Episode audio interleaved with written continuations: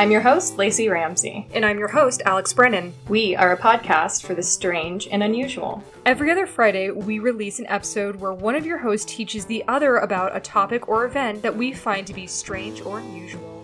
On Monday, before the episode is released, we post our custom themed cocktail recipe so you have time to get the ingredients and drink along with us. So sit back and relax. It's time for Crackpot Cocktail Hour.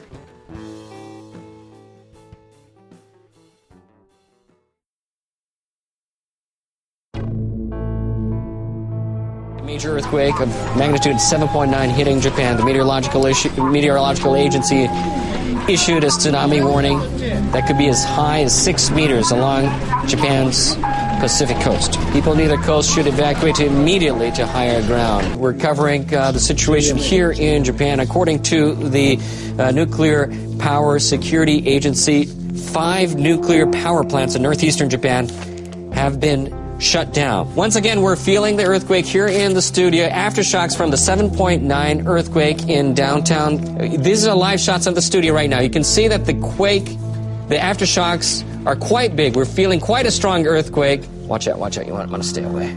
You're seeing live coverage of people now out in the streets. We're seeing more people out in the streets evacuating from their buildings.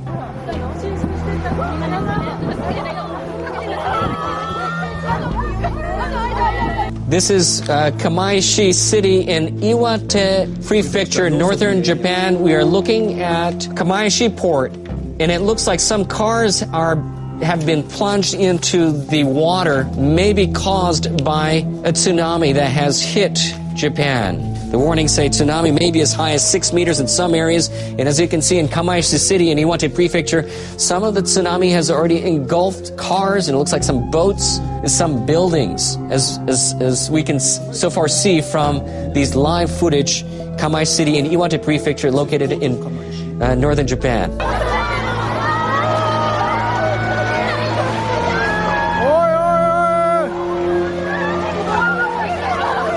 You can see the tsunami waters flooding onto the streets. Live footage, Kamaishi City in Iwate Prefecture. We're getting some sound from there right now.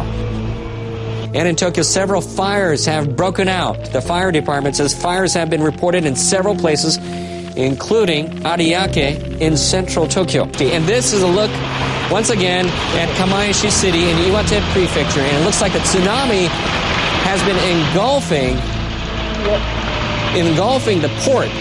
You're seeing live footage of a tsunami engulfing the port area. What the situation looks like in Odaiba, Tokyo. Several fires have been broke broken out. The fire department says fires have been reported in several places, including Ariake in central Tokyo. The helicopter uh, reporter in the helicopter says that he is also visually seeing some smoke and fire coming out in the prefecture north of Tokyo and Chiba. Tonight, nuclear officials there are warning of a possible nuclear reactor meltdown. They have been watching three facilities near the epicenter with concern all day, and at one of them, fuel rods are now exposed, and if they stay that way, they could release radioactivity and a disaster of unknown proportions. And Japanese media has just reported that authorities there have found two to 300 bodies on a beach in Sendai, the city near the epicenter of today's massive 8.9 magnitude quake. Entire neighborhoods are underwater and the world watches as two nuclear reactors remain dangerously unstable. Two nuclear reactors remain dangerously unstable.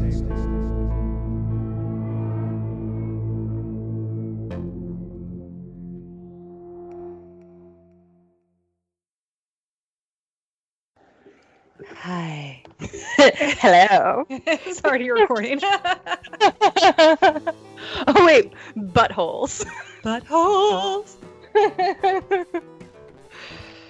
um, so uh, the reason I'm late today is I had a little bit of a panic attack. I'm sorry. I had I had a crying morning, so I'm fucking I'm here with you. Well, so I I wake up and like I haven't had my coffee and I'm hungry and I go downstairs and like I'm like Heath, remember I'm recording at noon, so like I need you to be quiet. And he was like, but but I don't wanna. And I was like, but we talked about this. We've been here. And he's like, but what if like I'm really quiet when I game? I'm like, you start quiet and then you get really excited and then you get really loud. And it's like the opposite. Like, if you could control it, then it'd be fine, but you can't. Yeah, and so like I'm almost crying in the kitchen because I'm like, I just want my food and my coffee and for Oh, you to no. be quiet. So I go upstairs to like get everything else ready for the podcast. And I have all the microphone stuff put together because I put it away in like an organized space last time so I wouldn't lose anything. But then I can't find like the USB that plugs into the computer. Shit. So then I'm like scrambling around the house. I enlist Heath. We're like tearing shit apart. And I'm just like, I'm so sorry. I'm just, I just, I need to find this. I can't find this, I can't record. And then I'll have to like delay recording so I can get another one. And I was just about to call you to say I need to order another one on Amazon because I'm a dumbass. I left it on the end of the cable so I wouldn't lose it.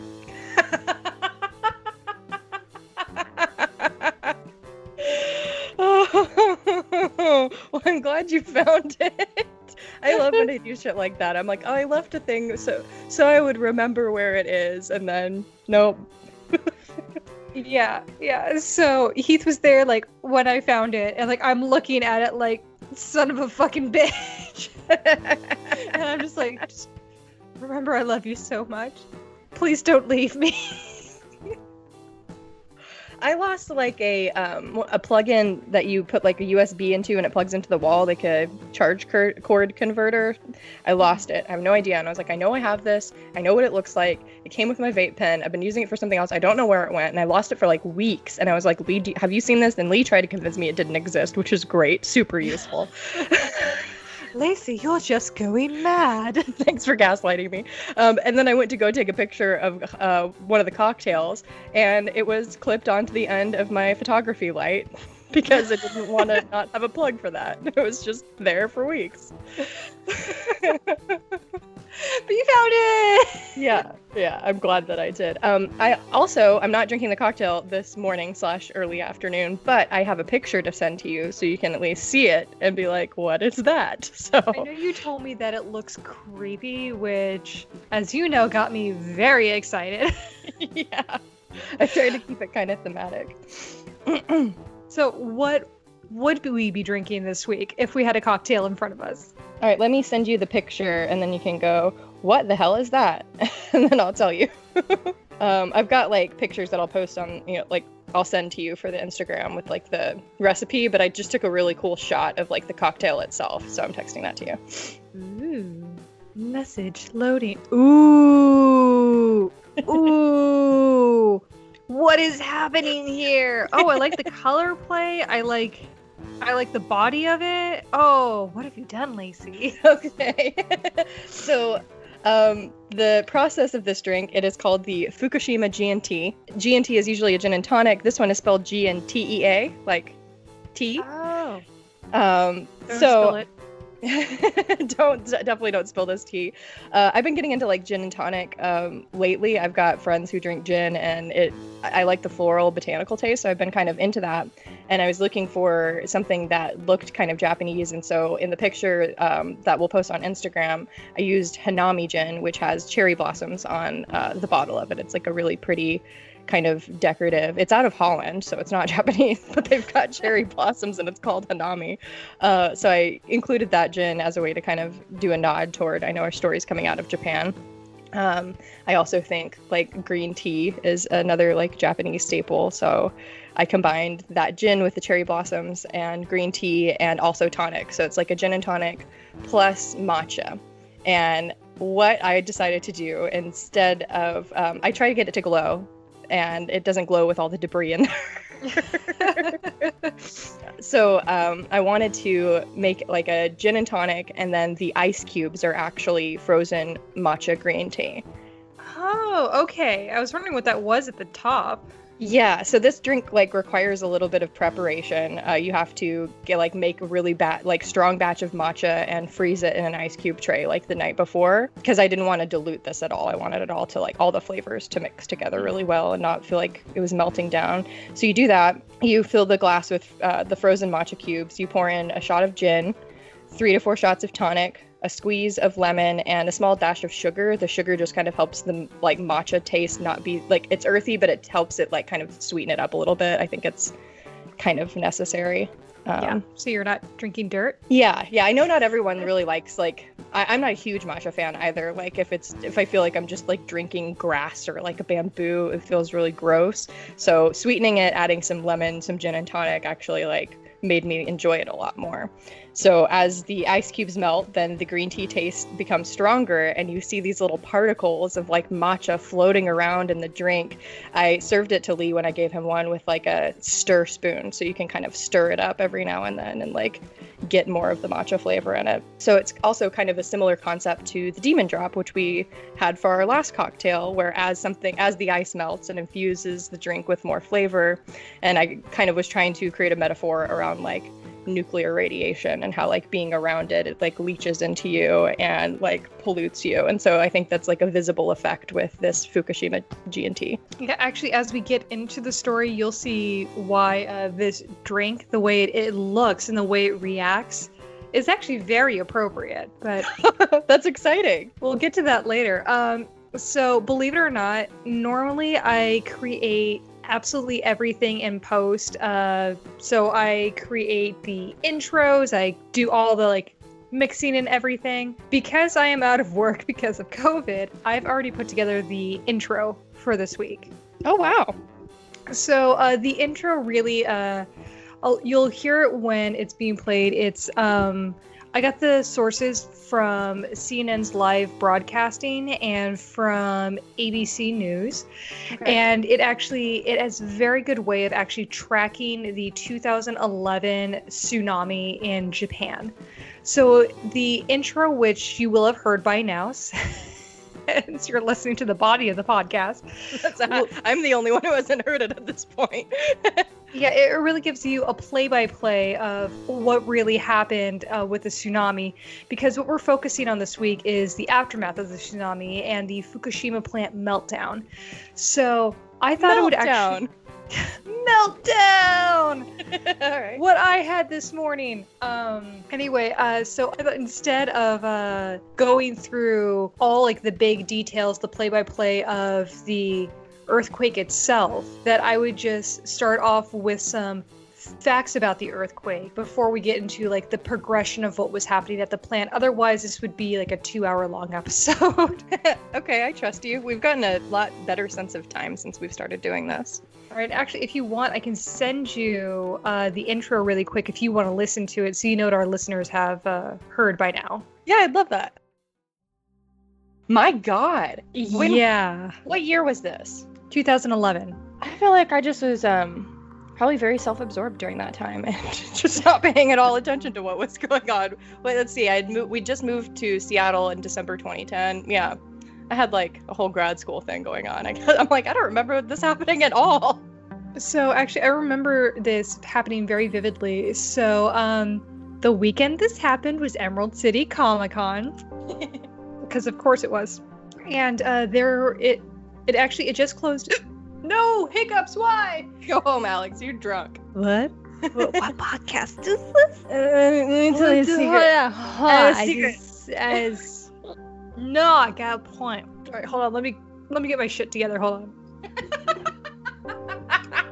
Damn it! How you doing? I live. Uh, okay, so when the uh, when the tsunami happened, it's actually just closed a few months ago. But there was a McDonald's in downtown Seattle that was just kind of like its own little island, and it was a really weird McDonald's because it was two stories and it had a fish tank in the middle of it and like these giant TVs. I don't. Was, where was this?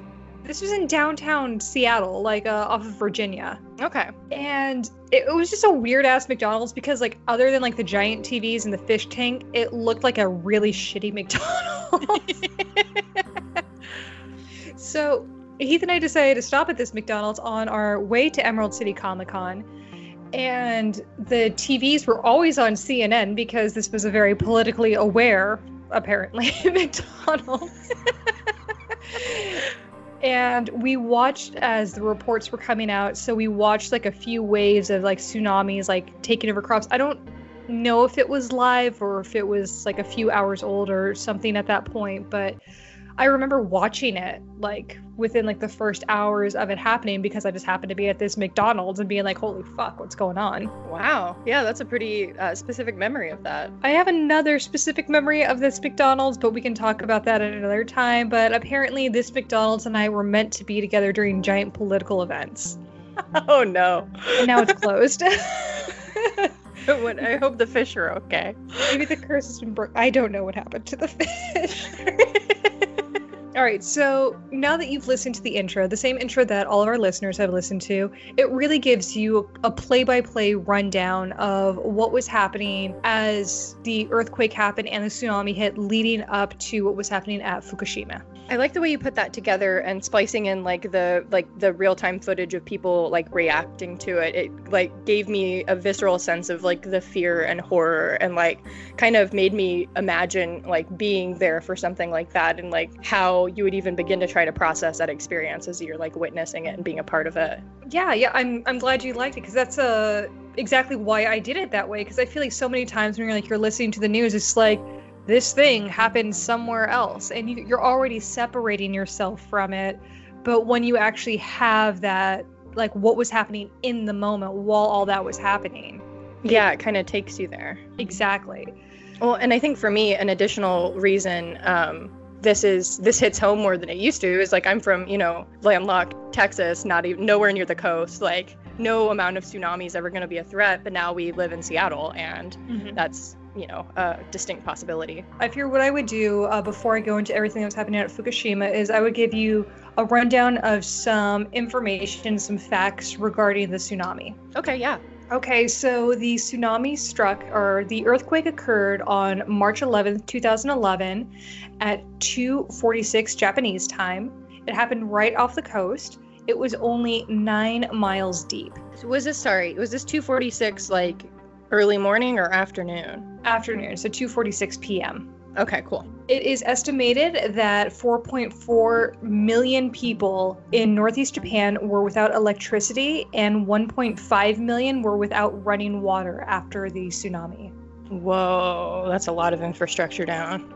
Yeah, it also took four years for radioactive material to reach British Columbia. Whoa. Yeah, yeah. And that's just uh, through tidal currents. So that's how long it took to cross the Pacific. Wow. 15,894 people were dead, with 2,500 plus missing. And that was according to Live Science as of 2017. Whoa. Yeah. Infrasound caused by the earthquake's rumbling was actually heard from satellites in orbit. Shit. Like, hear that from space. Yeah. Yeah, actually, an entire part of the Arctic broke off because of the earthquake. It's hard, it's really like hard to imagine, like, literally, like the earth shaking that much. Yeah. Yeah. Uh, Japan's main island of Honshu shifted by 8 feet, which is 2.4 meters. It God. shifted eastward. Thousands of chemicals and greenhouse gas emissions were released into the atmosphere when buildings across Japan were destroyed. Interesting. Approximately 5,000 aftershocks were reported. The largest was a 7.9 on the Richter scale. The initial earthquake was actually a 9 on the Richter scale. Whoa. Okay, so in the intro, when he mentions the 7.9, that's the aftershock. Yeah. Shit. A 9. A 10 is like able to be felt all over the earth, right? Like, The 9 was felt all over the earth. God. Well, I guess, yeah, Antarctica cracked off. Also, only 58% of people evacuated when tsunami warnings went out. And the other, what, 40 fucking 2% were just like, guess I'll die, or I have nowhere to go, or I don't know how to leave, or I can't leave. Well, the thing to know about Japan is that it is a tsunami prone area. They've historically had several tsunamis and earthquakes. And so, kind of like you grew up in Texas, you talked about how you would get tornado warnings. And, after it was a just while- like, fine, yeah. yeah, it was just like, eh, maybe, maybe not. So it, it was kind of that mentality, just instead of tornado, substituted for tsunami. So a Mhm. lot of people had heard uh, tsunami warnings in the past. Uh, and then either the tsunami was very small and didn't have the same impact that this one had, or it just didn't happen at all, or the damage was minimal. So people, a lot of people were like, "Oh, well, you know, they say that all the time. Like, there's going to be a tsunami, and like, it's not worth it to like uproot everything if it's not going to be a big deal." Yeah, exactly. So it's like, why should I get all worked up for what could be nothing? The boy who cried tsunami. Yeah. uh, so also, 120,000 plus buildings were destroyed. 120,000? Yep. 278,000 plus were half destroyed. Honestly, same. Fuck. Okay. And 726,000 buildings were at least partially destroyed. That is just baffling to me. As of February 2017, 150,000 evacuees had lost homes. So that was just the number that they had at that point. And approximately 50,000 of those were still in temporary housing. God, and that's 2017, so that's uh, six years after the fact. That was only three years ago. God, okay. The World Bank estimated that at the end of everything, the damages caused by the tsunami could be up to $235 billion. Still not as much as we gave Wall Street, but I'm going to shut up about that. Um, so even though I gave you the report from Live Science in 2017, some reports estimated the death toll as high as 20,000. More than half the dead were 65 and older. Oh, yeah, because I bet people couldn't, like, you have less mobility and less options, probably. Yeah. Oh. Though initially uh, 28,500 people were thought to be dead or missing, by the end of 2011, that total was was reduced to 19,300 because a lot of those people were found to be alive or located. That's good at least, but my god, that's so much. Yeah, I could have put so many more facts in here about what happened with this earthquake just because there's so much information out there. But for the sake of uh, condensing this podcast and for what we uh, are going to be talking about today, I could not put it all in here. That's fair, and I think it's good to like establish the relevant context th- so that we can understand what it is. But I think like too much information and like my brain will just like stop processing it, you know, and just be like, this is just terrible on a scale I will not be able to fathom. So I think you made the right call. So, we're going to go into what happened at Fukushima, but before we do that, there are a few things that we need to understand. Okay. Number one, we need to understand how a nuclear reactor works. And number two, we need to understand how this tsunami was caused. Now, we will have an old friend that we met last episode, Mr. Radiation, returning to tell us all about the power plant. But I have a different friend joining us today to explain to us tectonic activity and how earthquakes happen. Oh shit, I'm excited to meet this new friend. Well, my name here is Colonel Crustard. Colonel Crustard. It's so nice to meet you. I'm Yeah, Lacey. well, I have a lot of things to tell now. I might be a crusty old man, but I want to tell you all about tectonic plates and activities. I want to hear all about it, Colonel Crustard. As you know, the entire planet is made of a bunch of these plates that move around like puzzle pieces across the Earth's mantle, colliding and moving around and doing whatever they darn well please. That's my understanding. Yes, Colonel Crustard. But what you don't understand is that there are different types of earthquakes. You see, some tectonic plates run right next to each other, grinding up on one another whenever they hit a bump they cause an earthquake. This is actually most common in California. You may call it the San Andreas fault. I also call it a crappy movie with The Rock. I think you're not alone in that opinion, Colonel Crustard. In other types, you may have some where one crust is moving over the other crust, and as it's going down and the other one's coming up, you might hit a bump in the road, and those are more common than you think. Okay. So one one is going like a plate is going underneath another plate.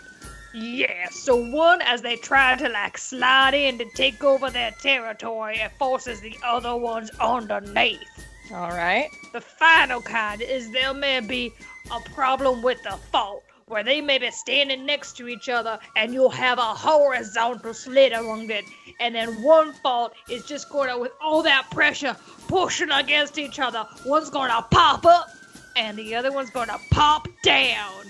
All right. Okay. So let me get this straight. Sometimes they're rubbing up next against each other.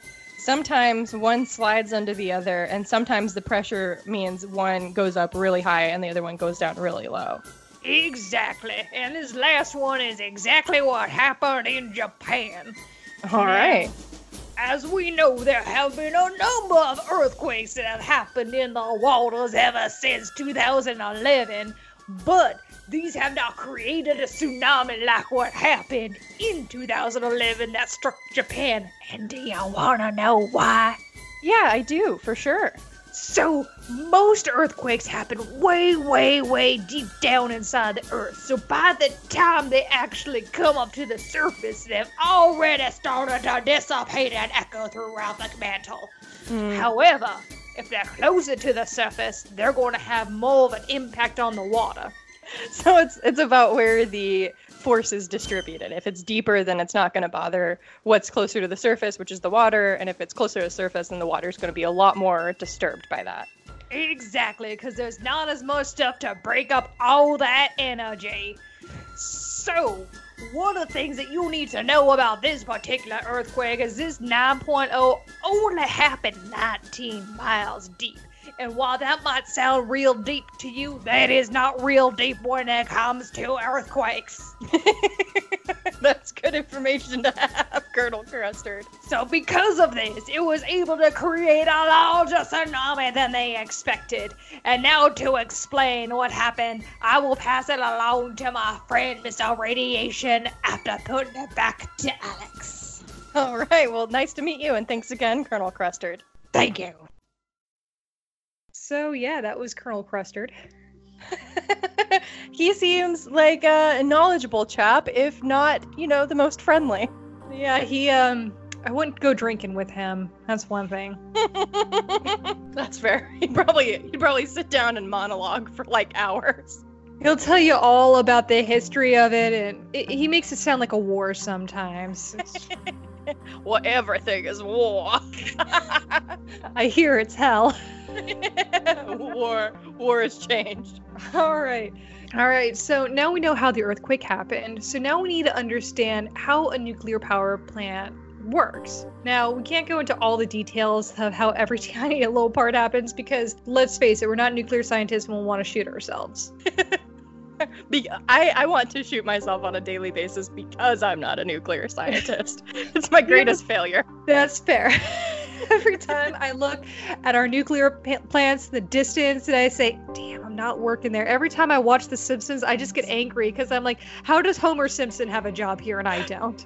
so triggering. Though, how does Homer Simpson have a job there? But I digress. I, I think that a lot about with like TV shows and stuff. I'm like, man, like really, like you just have to get your foot in the door. You really just have to get hired at a place, and then like you can do a terrible job for literally years before anything bad happens to you. Like a lot of, a lot of employer. Can confirm. we all know that one person that we've worked with where we're like, how, how do you have a job? How are you How are still here? Working here. I've never seen you work. All right. So, want, ready to learn how a nuclear power plant works? Yeah, yeah, definitely. Are we are we getting Mr. Radiation back? I am Mr. Radiation, and I am back to tell you all about nuclear power plants. Are you ready, Lacey? I'm ready, Mr. Radiation. It's good to hear you again. Oh, it's good to be back. And are you ready, listeners?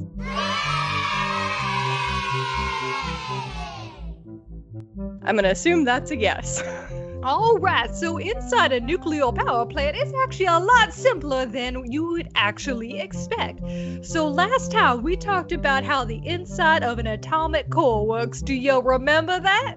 I do, yeah, Mr. Radiation. You explained it very well.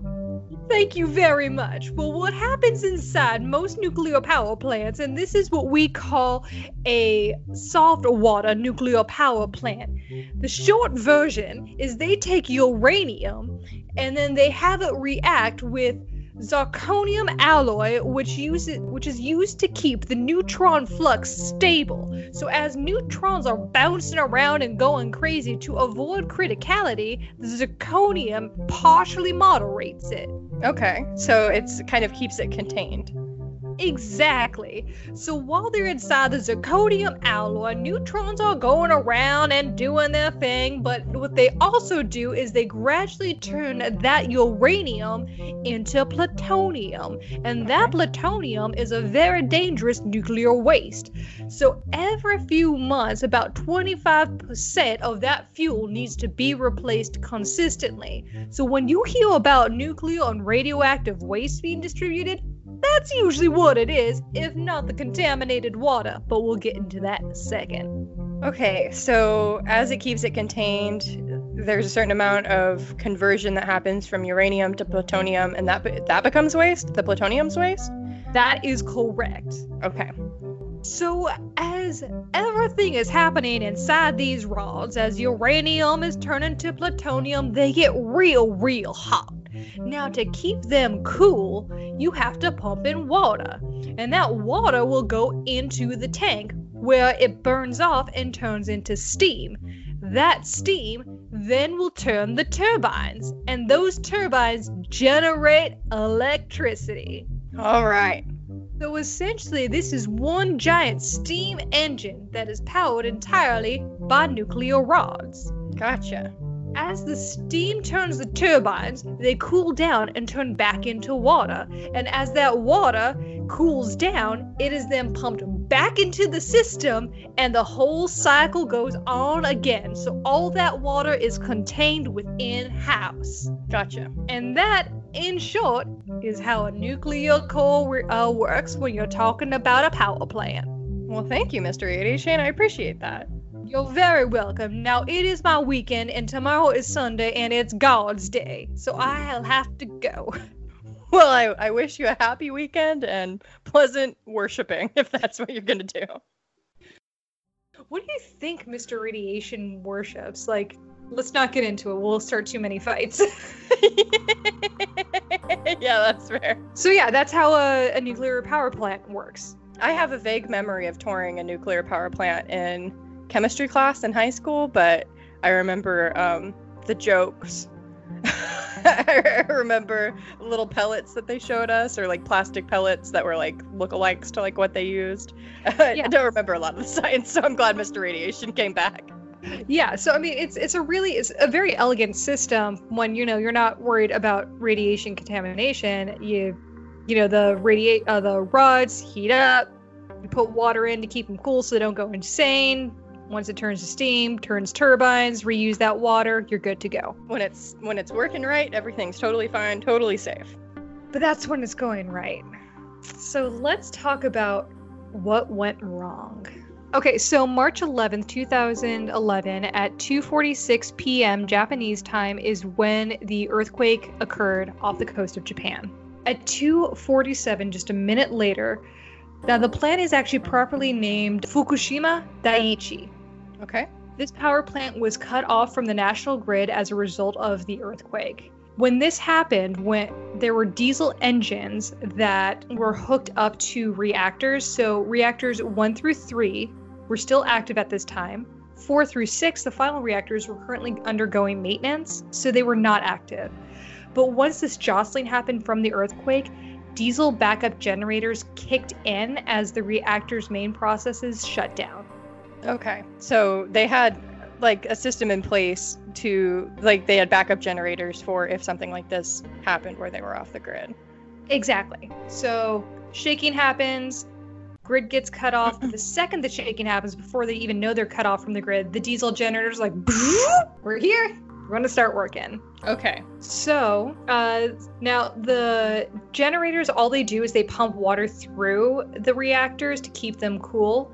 So again, no water, they'll overheat. Okay. We don't want that. Here, so what happens is as they're pumping water in, the water generates steam, Mhm. and as that pressure builds up, a valve will release to let off all that steam, and then it will close back up again, water will get pumped back through, and so it will kind of routinely open up and just like let off steam while it's pumping water in. Now, again, these rods aren't being maintained anymore, so they're still going to be hot Even though Okay. they've been extracted, they're not going to be at the point where they're going to continue doing nuclear fission, but they're still very, very hot. Okay. So at 3:27 p.m., the first tsunami wave hits, and the wall, the seawall that's surrounding the area, it holds. So yay! Whoa, hey, that's awesome. I wasn't prepared for that. So at 3:30 p.m., the water in the hot rods are continuing to generate steam. The steam is releasing periodically to relieve the pressure, and the process is still uninterrupted. But the steam is getting hotter, and no one seems to know this at this time. At 3:38, a single generator shuts down. Now remember, they have generators for all of them, but one of the generators shuts down, but the others are continuing to function. okay. But here's the thing all but one of the remaining generators that are functioning are underground, and another tsunami wave is approaching. Oh no. So, remember what the news report said? They were anticipating a six meter tsunami wave? Yeah, yeah. Well, at 3:46 p.m., a 14 meter tsunami wave hits the 5.7 meter high seawall surrounding the facility. Oh god. It immediately floods absolutely everything. It hops the wall, it covers the entire grounds, and the waterlogged subterranean generators shut down. Oh my god. So, with the generators down, they can no longer pump water, and there is no electricity, and the heat is rising. And as I put in my notes, the fuckery begins. Uh, I'm I'm googling 14 meters because I want to understand that in feet because stupid American. 45 feet 11 inch, so 46 feet, Yeah, and the seawall was only like five meters. yeah, Ugh. yeah. That's like four and a half basketball hoops tall. Oh my god. Okay. Yikes. So, at 4 o'clock, Japan is preparing for their impending doom. All vulnerable nuclear power plants are surveyed, including Fukushima, but at this time, no radiation levels are detected. But all plants have been shut down as a safety precaution. Sure. So, at 6 o'clock, water plus hot rods equals evaporation. This means that as the water is burning off, they don't have as much water to refill it because the rest of the plant's down. They don't have turbines going. They don't So have that turning back into regular water. They're So running as- out of that cooling system. Exactly. But as the water is burning off, that means the water levels inside are dropping. And so at this point, at uh, 6 o'clock p.m. Japanese time, the tops of the rods in reactor number one are starting to poke out. that's okay. Yeah, he mentioned that. All right. No water equals no heat containment equals oh shit. You're gonna have a bad time. You're gonna have a bad time. God. So at 6:18 p.m., emergency backup power on reactor 1 is restored. Yay! Water moves back into the containment vessel, but the workers do not realize how much steam has built up inside reactor 1. So they're like, "Yay, water's going back in," but they don't realize that the rods are poking out and how much steam's in there. Okay. At 7:02 p.m., Japanese Prime Minister. So I'm actually before I say this, uh, one of the things that I've learned about Japanese culture is that they say the family name before the first name. Okay. So I know a lot of people get confused because it's a very uh, it's very common in Asian cultures. So people will be like Kim Jong Un and then Kim Jong Il. Why is everyone being named Kim? Kim's the last name. Okay, Jong Un and Jong. Il are their proper names. Okay. So all these articles had the names of these individuals in Japan listed the way America does it, with their personal name followed by their family name. I've flipped that out of right. respect. Yeah, that makes sense. Uh, that's like, yeah, that's that's a weird choice for them to make.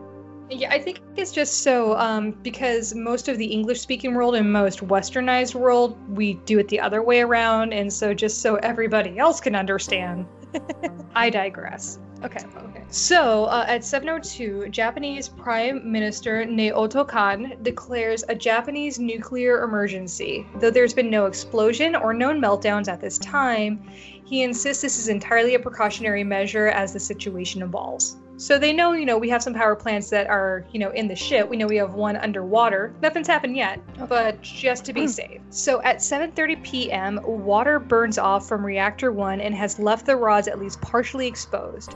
Due to the extreme heat and without water to re- regulate it, the rods begin to melt down into the base of the reactor. Oh, that's it's like a literal meltdown. That's like what why that's called that. Yeah, and uh, I don't know exactly who coined this phrase, but I really liked it, so I had to put it in my notes. It was described as a quote, molten slag heap of radioactive metal. Whew, if that isn't like the gnarliest, most dangerous sounding thing. That's gonna be the name of my metal album. I love it.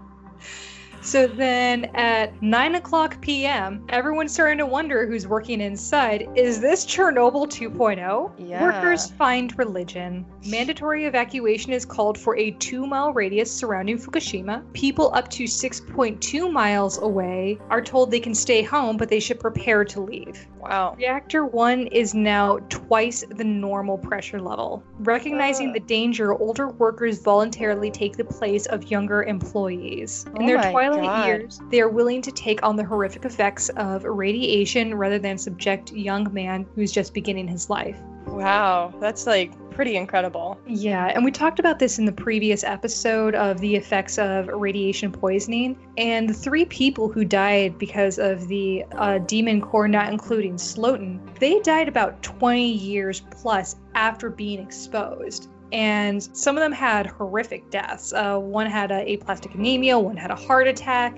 So these people are understanding that it's like we may not be sick and die right now, but in 20 years when it hits me, I could be, you know, like 70 years old. Yeah, and like there's something really, I don't know, uh, meaningful to me about like the informed consent of that because like we didn't really know what radiation did back like way before, you know, like but we did in 2011. Yeah, like, peop- yeah. They they signed up knowing what was going to happen to them. Ugh.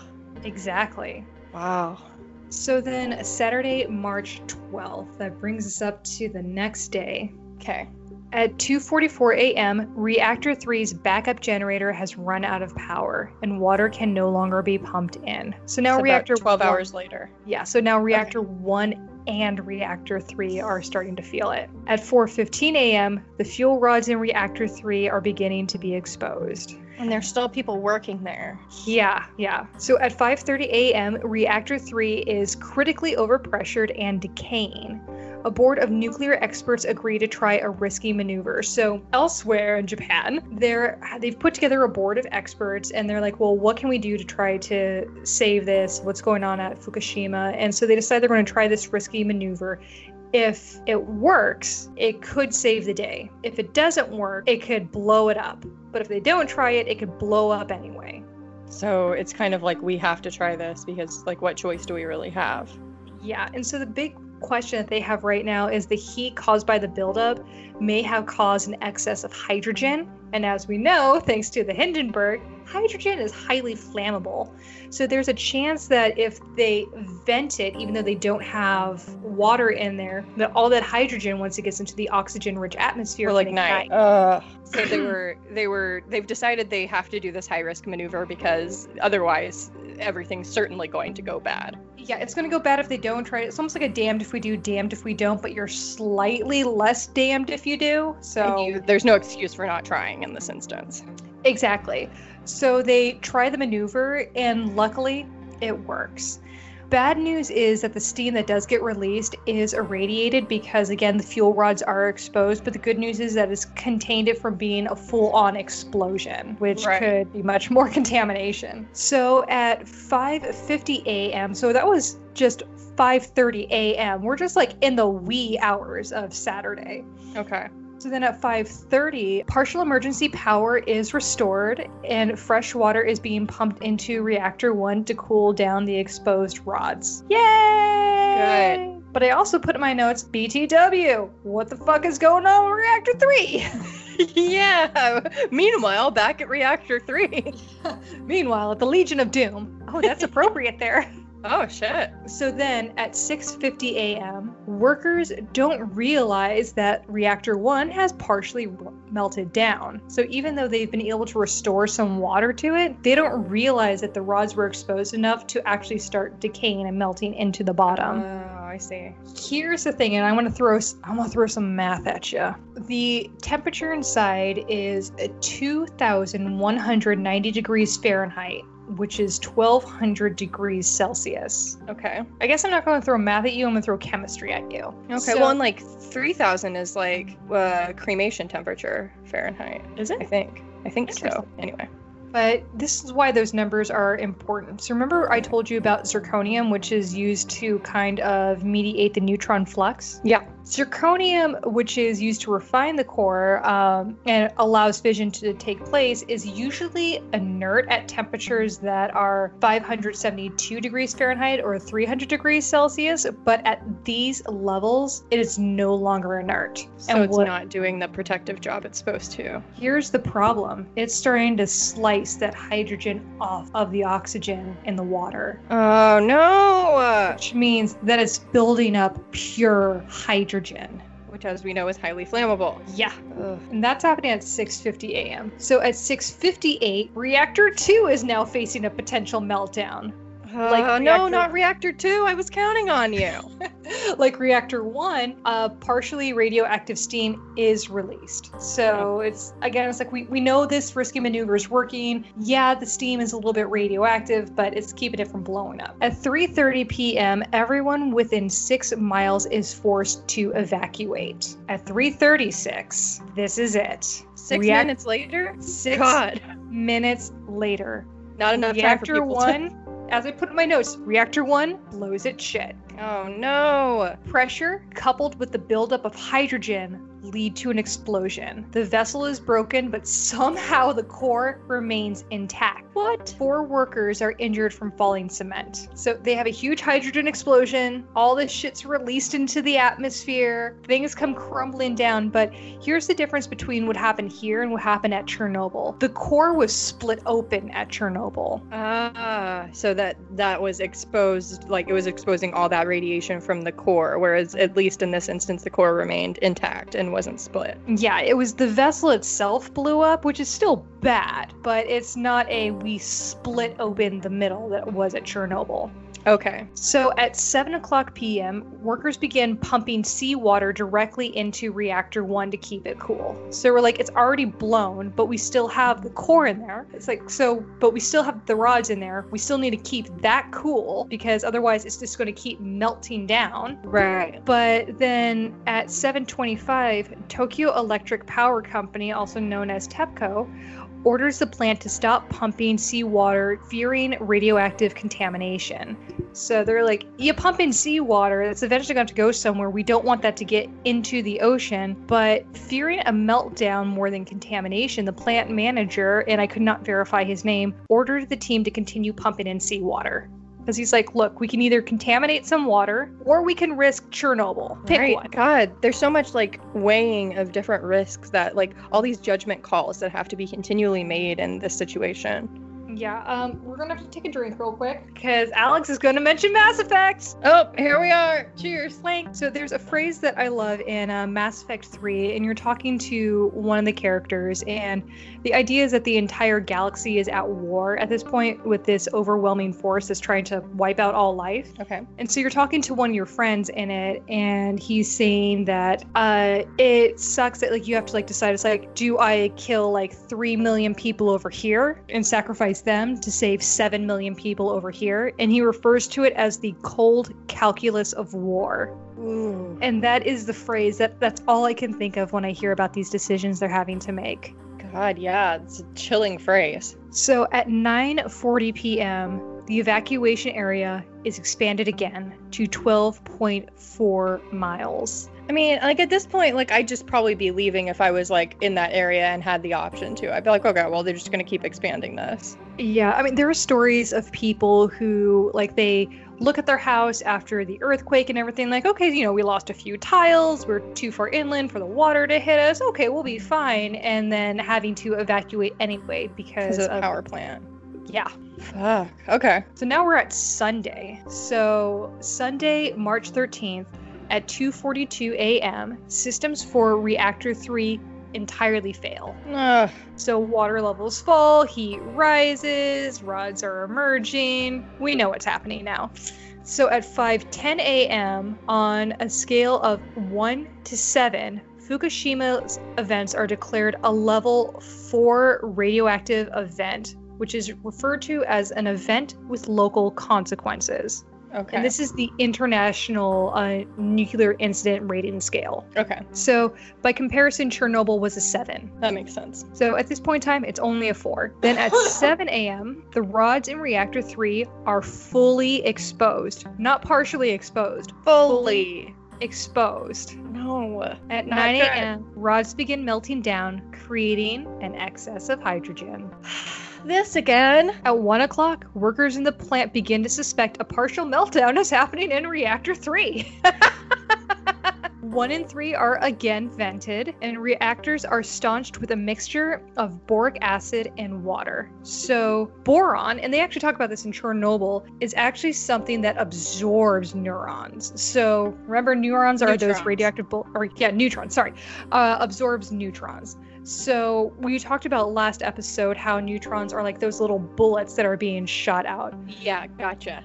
So Boron absorbs the bullets. yeah, so boron absorbs it. A lot of reactors have boron mixtures in their cores when they are inert to keep them from reacting. In fact, if you watch Chernobyl, they cover uh, everything at Chernobyl with boron just to be safe. Okay. So they use the boron to absorb the neutrons, and then the water's there to aid in cooling. So it makes sense. So, though at this point in time, reactor 2 has low water and high pressure compared to the other two, it is currently considered to be stable. Okay. So it's like things aren't great with reactor 2, but it's not reactor 1 or 3.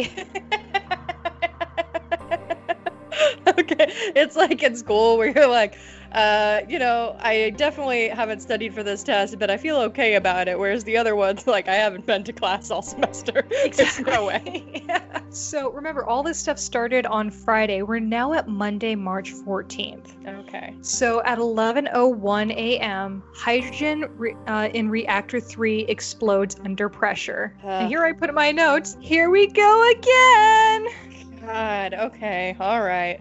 So now one's exploded and now three's exploded. Six workers are injured when parts of the building collapses. So again, falling cement. Luckily, there are no significant signs of radiation yet. Hmm. At 115, reactor 2's cooling system fails. Water burns off, heat rises, the cycle continues. Man. At 3 o'clock p.m., a chunk of molten fuel in reactor 3 drops to the base of the pressure vessel. That At doesn't sound good. it's not good.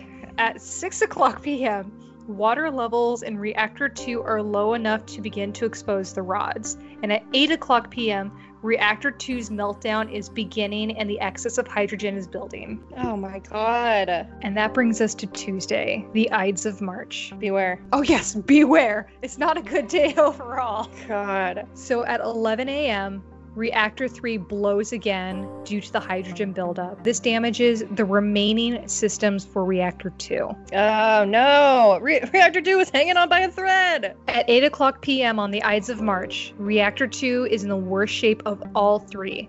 It has entered a full meltdown. Nearly all fuel has melted into the bottom of the pressure vessel. The early explosions have affected containment, and radiation is seeping into the air, the ground, and the water. For our listeners, you can't tell, but I'm squinching my face up real good when I say no. We're at the point now where there is no longer a chance to avoid disaster, and there is only containment and reaction. God. Uh, okay. Yeah. All right. Let's let's get ready for some nuclear reaction. So uh, that is how everything progressed at Fukushima, and as you can tell, it, it sounds like it was a shit show inside. Um, yeah. I mean, system after system failing, having to take risk, uh, risky maneuvers to try to save what you can. It was insane. So now we're going to talk about the aftermath. Okay. All right. Until December of 2011, and remember this was the beginning of March when all this happened. Until December 2011, a contingency of workers remained on site in the Fukushima plant. Named the Fukushima 50, these individuals worked long, rotating hours while sleeping on the floor of shielded buildings. Water was sparse and diet was poor. Wow. So, one of these workers, uh, named Yoshizawa Atsufumi, was one of the 50, and he described having only 500 milliliters of water to drink to last two days. Uh, that's not that's not a lot. 500 milliliters. I feel like How much is that? A liter? Like, what's a liter? Is that half a liter for two days? That's not even half a liter. What is that? All right, so mill a milliliter is one thousandth of a liter. So it's two cups of water. Two cups of water to last you two days. Yeah, you have a cup of water a day. Uh, but but are we calling these people heroes and not giving them hazard pay like we're doing now? Or We'll we'll get to that. okay, all right. Yikes, that is okay. Yeah. Yeah. After two weeks, he was finally able to have his first cup of coffee, which he described as it tasted fantastic. Yeah. They had like they were bringing in like as much food and rations as they could, but again, this is a very hazardous area to go into. Supplies were sparse, and on top of like having the different supplies, like you were in rotating shifts in a radioactive environment. So, the 54 year old engineer was actually leading work at the end of his shift when the earthquake rocked the region. Even before the tsunami came crashing into the plant, he decided to stay. So, like, he'd already like changed out, was ready to go home, and as soon as it happened, he was like, "Nope, I'm in it for the long haul." What a sense of like responsibility to your fellow human, because I'd have been like, "Whew, thank God I got off work. well, I already put in my punch card. The good timing. Everything's coming up lazy." So many of the workers actually lost weight and their health declined in the ever alert atmosphere of post nuclear as- uh, nuclear disaster cleanup. Sure. Uh, yeah, like you can't. I imagine you're also not getting like enough sleep. You're not getting enough food or water. You're Yeah. Stressed. And Yoshizawa even talks about how like his blood pressure raised, he lost weight. It was just a terrible environment. So by March 31st of 2011, two of the Fukushima 50 were hospitalized with radiation burns, so they were quickly released. Wow. A mother of a 32 year old member of the 50 reported to Fox News My son and his colleagues have discussed it at length that they have committed themselves to die if necessary to save the nation. He told me they have accepted they will probably die from radiation sickness in the short term or cancer in the long term. Something that you should also know is that some of the 50 worked in 15 minute intervals to clean up plutonium irradiated chambers while dressed in protective gear. So, part of the reason they're staying on is disasters already happened, it's all cleanup now. But the longer you have that plutonium in there, the really, really bad stuff, the longer that contamination is going to remain in the environment. You still need to try to clean that out. And so they had only 15 minutes dressed head to toe that they could be in there to clean out. So it's like 15 minutes, get out or you're going to die. Wow. It's I- I'm just try- trying to wrap my mind around like the decision making process around this because on the one hand like preserve your own life, survival, all of that. On the other hand, living in a culture that's less about individualism and preserving just yourself and more about thinking of the whole and the community. I can I can see that perspective. There's also like a chance for every person that you could die of cancer regardless of like heroic deeds or deeds that you didn't do. So like if if you're going to go out in a bad way, like it would be nice to have some meaning attached to it and be able to be like, well, at least I might have saved the lives of like people around me. Yeah, and you were asking like about uh hazard pay and things like that. The, they were given extra bonuses for, you know, staying behind and doing this because they are doing what they can to, you know, save Japan to potentially save Good. I mean, that's what we should be doing for essential workers now. They should all be getting hazard pay. That's my opinion. Yeah. So you know how I was saying that they were wearing protective gear in these 15 minute intervals? Yes. Kaeda Banri, who was then the interior minister and deputy head of the Japanese Nuclear Task Force, reported that not all workers had been provided with lead lined sheeting to protect them while sleeping on the potentially irradiated floors. Many of the workers mm. reported to loved ones that they'd taken to sleeping on desks and tables to avoid contamination. God. Yeah. In the wake of the disaster, reports emerged of prior safety violations and poor decision making prior to the disaster. Independent reports from 2000 and 2008 warned of the dangers of the plant could face in the event of a tsunami. In 2008, the report cited a tsunami from 1897, which towered 10.2 meters, which is greater than the 5.7 meter seawall. There was again discussed in the report to TEPCO on March 7th, 2011, only four days prior to the event. Four days prior to the event, they were like, you know, like in 1897, there was this tsunami that was 10.2 meters tall. Your wall's only 5.7. This could be an issue. Right. God, like how prescient at that time. Like to be like, not that anything anyone did anything about it. Not that you could probably build higher walls in four days anyway. But Yeah. Well, the board did agree that they did need to take action, but Oh, they good. decided to establish a solution later on. So, like, okay, well, yeah, we need to take action, but we're gonna table this before, and we're trying to find out like what our timeline is gonna be, who's gonna do it, how it's gonna be done. So, we're like, okay, yeah, that sounds good, but they hadn't set a date. This is like four days before the disaster. right, they're like, oh yeah, we should do something about this. Let's really plan it out and do it right. And it's like, ah, shit, you just aren't gonna have that time. But you didn't know that at the time. Yeah. Well, also, furthermore, the actions of, individual, of individuals inside Fukushima Daiichi from the earthquake through the meltdown were highly criticized. Shoddy maintenance and anonymous reports of poor training were spread all over. In fact, General Electric, who uh, constructed the reactors, uh, constructed them 40 years prior. And safety tests for the backup generators had not been conducted in the 40 years since the plant opened. That's crazy. There should be routine safety testing of all that kind of shit. Exactly. So like 40 years ago, they're like, okay, these work, backup works, it's cool. Looks good. Probably nothing will change in 40 years. Things don't ever break or degrade over time. That's not a thing that happens. Some workers even reported under the cloud of anonymity, anonymity. God, why is it such a hard word? That they were instructed to downplay the crisis. Your face That's- says it all. yeah, I, I bugged my eyes out and I bared all my teeth. I don't know why that was my reaction, but yeah, it's pretty horrifying. That it's it's almost like finding out there's going to be a massive viral outbreak it, all over the world, definitely in your country, and instead of telling the community, just selling off all your stock, like it's unconscionable, is what it is. Oh, what? What? Who would do that? Yeah, I don't know.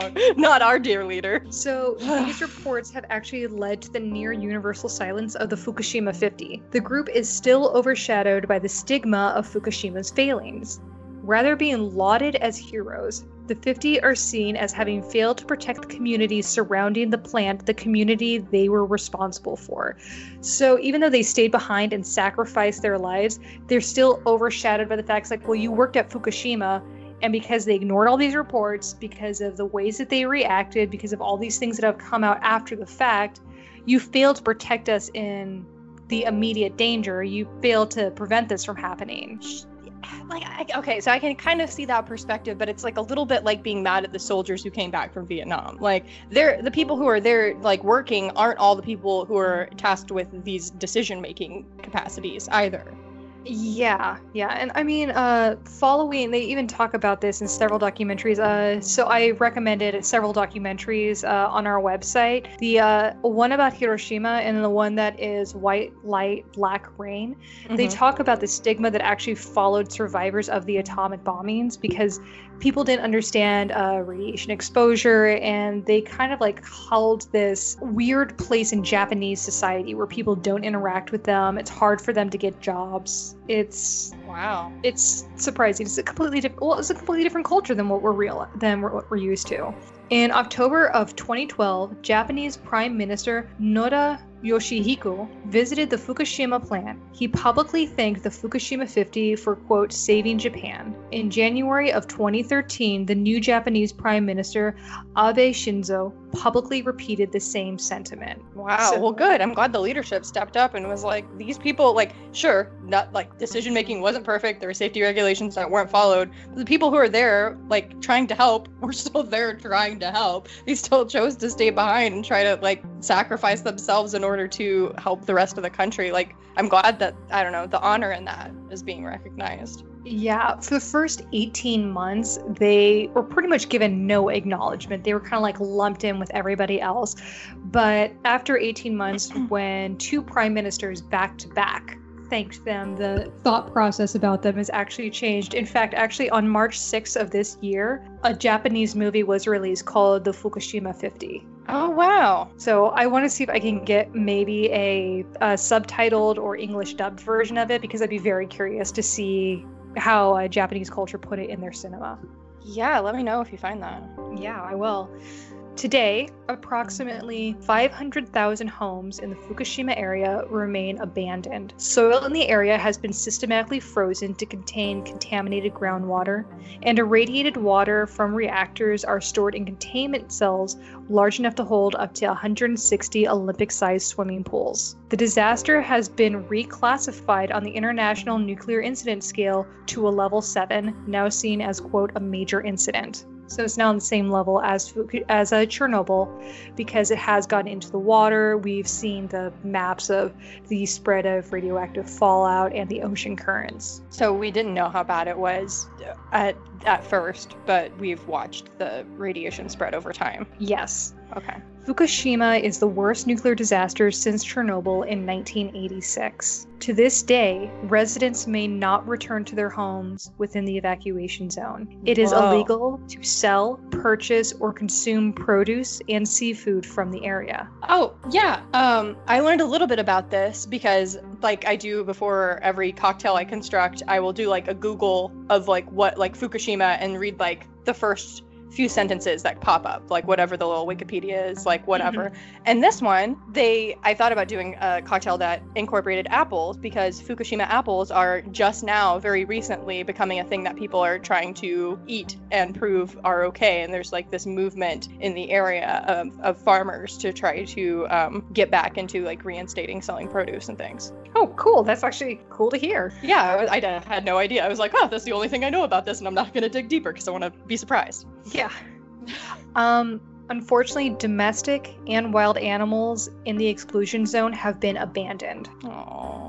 So here's the part, and this is unfortunately where I'm ending this story. I again, there's so many other little stories that I could like put in here, but for the sake of time, but this last part of it really upset me. So just let me get through this whole paragraph, and I think you're going to feel the same. Though delayed in response to the COVID-19 pandemic, Tokyo's Olympic Games will begin with a torch relay at Fukushima. The Fukushima Stadium is going to be used for baseball and softball games in the Olympics. Following the Olympic Games, Japan intends to pump contaminated water into the Pacific Ocean. With recent events delayed by global actions, it is unknown how this timeline and events may or may not be affected. They're just going to pump a bunch of that water into the ocean? Yeah, Uh, n- no. How, how about how about they they just don't do that?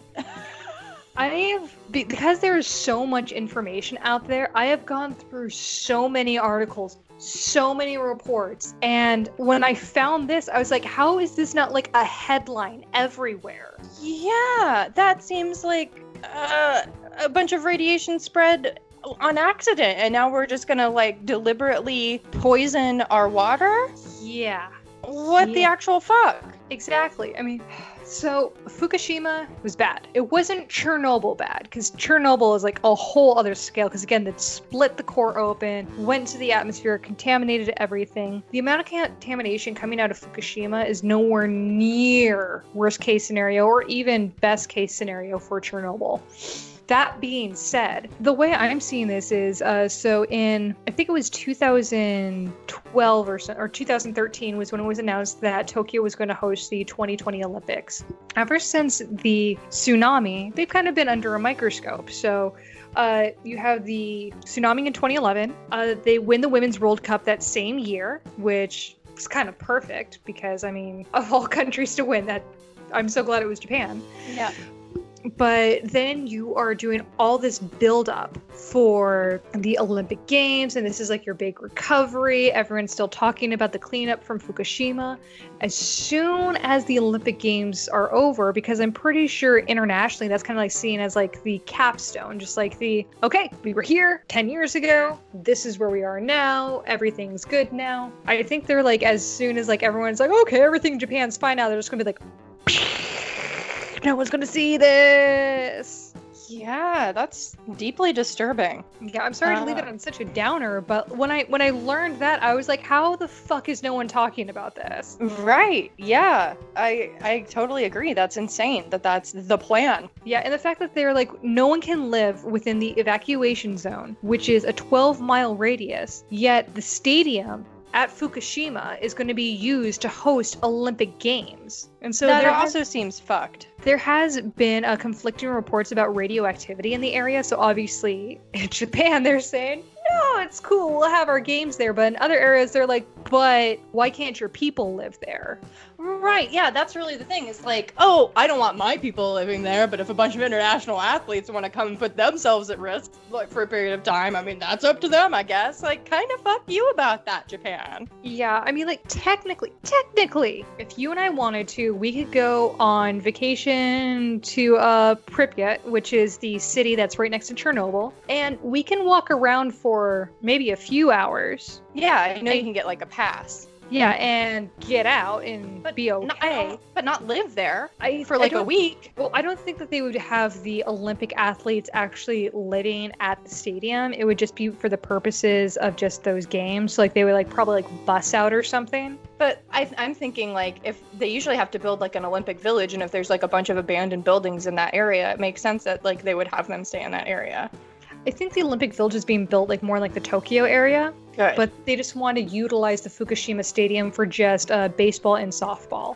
it and so- seems wrong. I think it's just like supposed to be like this statement of, look, it's safe enough for Olympic athletes to be there, but I think they're also kind of like playing into the the length of a baseball game or softball game is not long enough to actually get you a radiation exposure level that could kill you or cause long-term damage, hopefully. Yeah, but like then there's workers that have to be there, like prepping Exactly. and like cleaning up, and like it's not just about the people who show up and do the event and leave. Like you're putting so many people at risk that way. All to prove a point that oh, it's okay. It's okay. We and the big fixed question is, is it?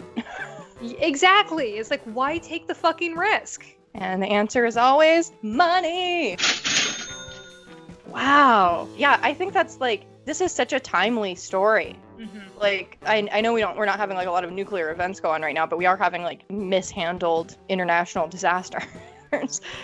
There, and the thing is, it's always mishandled. It's always someone being like, I'm going to protect my job and my ass and downplay this here and downplay this there. And it ends up biting you in the ass. It happened during Chernobyl in 1986. It's happening currently with COVID. It happened during the Spanish flu. It even happened during the plague. So the more things just- change, the more they stay the same. exactly. It's just, unfortunately, it's it's human nature. yeah. Oh my god. My episodes keep pissing us off. I need to stop doing I will say talking today has gotten me really excited to dig into my research because I can't I I'm sure I could, but I can't make myself start researching an episode while we still have another active episode that we haven't recorded. I wait until we're done with everyone because like I want my brain in the right space and like the cocktail to be straight and to not have and so like talking today like I feel like this energy to like research my true crime. Um, Honestly, I'm really excited for you to take the reign. yeah, you I've did done- two in a row. I've done two episodes in a row where I've had to explain nuclear energy. Or at And- least find qualified experts who could. Well, that, that that's true. I mean, thank you to Mr. Radiation and to Colonel Crustard.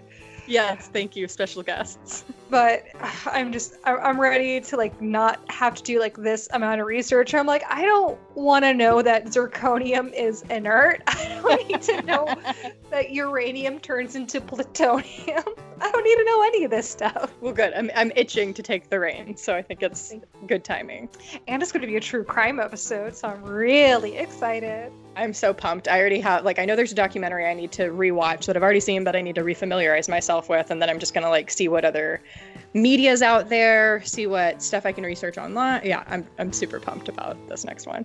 Yeah. yeah. I'm so excited. All right. Well, thanks. Thank you. I love you. I love you too. All right, keep Marco Poloing. Yes, did it. Uh, yeah, you too. All right. All right. Bye. Oh, also, goodbye to our listeners. Why the hell are you still listening to us? Oh man, we've been talking about nothing for uh, quite a while, so um, y'all go do something more enriching, but not uranium. or plutonium. All right. Uh, cheers. Cheers. All right. See you soon. Yeah. Stop recording.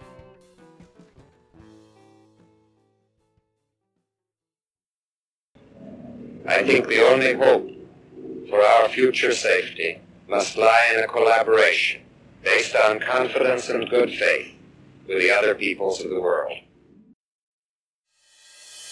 As always, thank you for listening, and if you like what you heard today, please leave us a positive review and a five star rating and tell your friends. All of that helps people know who we are so that we can bring you more of what you love. If you'd like more information on a specific episode, visit our website, crackpotcocktailhour.com, and click on the episode's link. If you'd like to know when new episodes are coming out and see the cocktail recipes in advance, subscribe to us in your podcast app and follow us on social media. We are Crackpot Cocktail Hour on Facebook, Instagram, and Pinterest, and we're at Crackpot Hour on Twitter. If you've got feedback for an episode or would like to suggest an episode topic, feel free to email us. We're crackpotcocktailhour at gmail.com. Until next time, crackpots, crack, it like it's hot!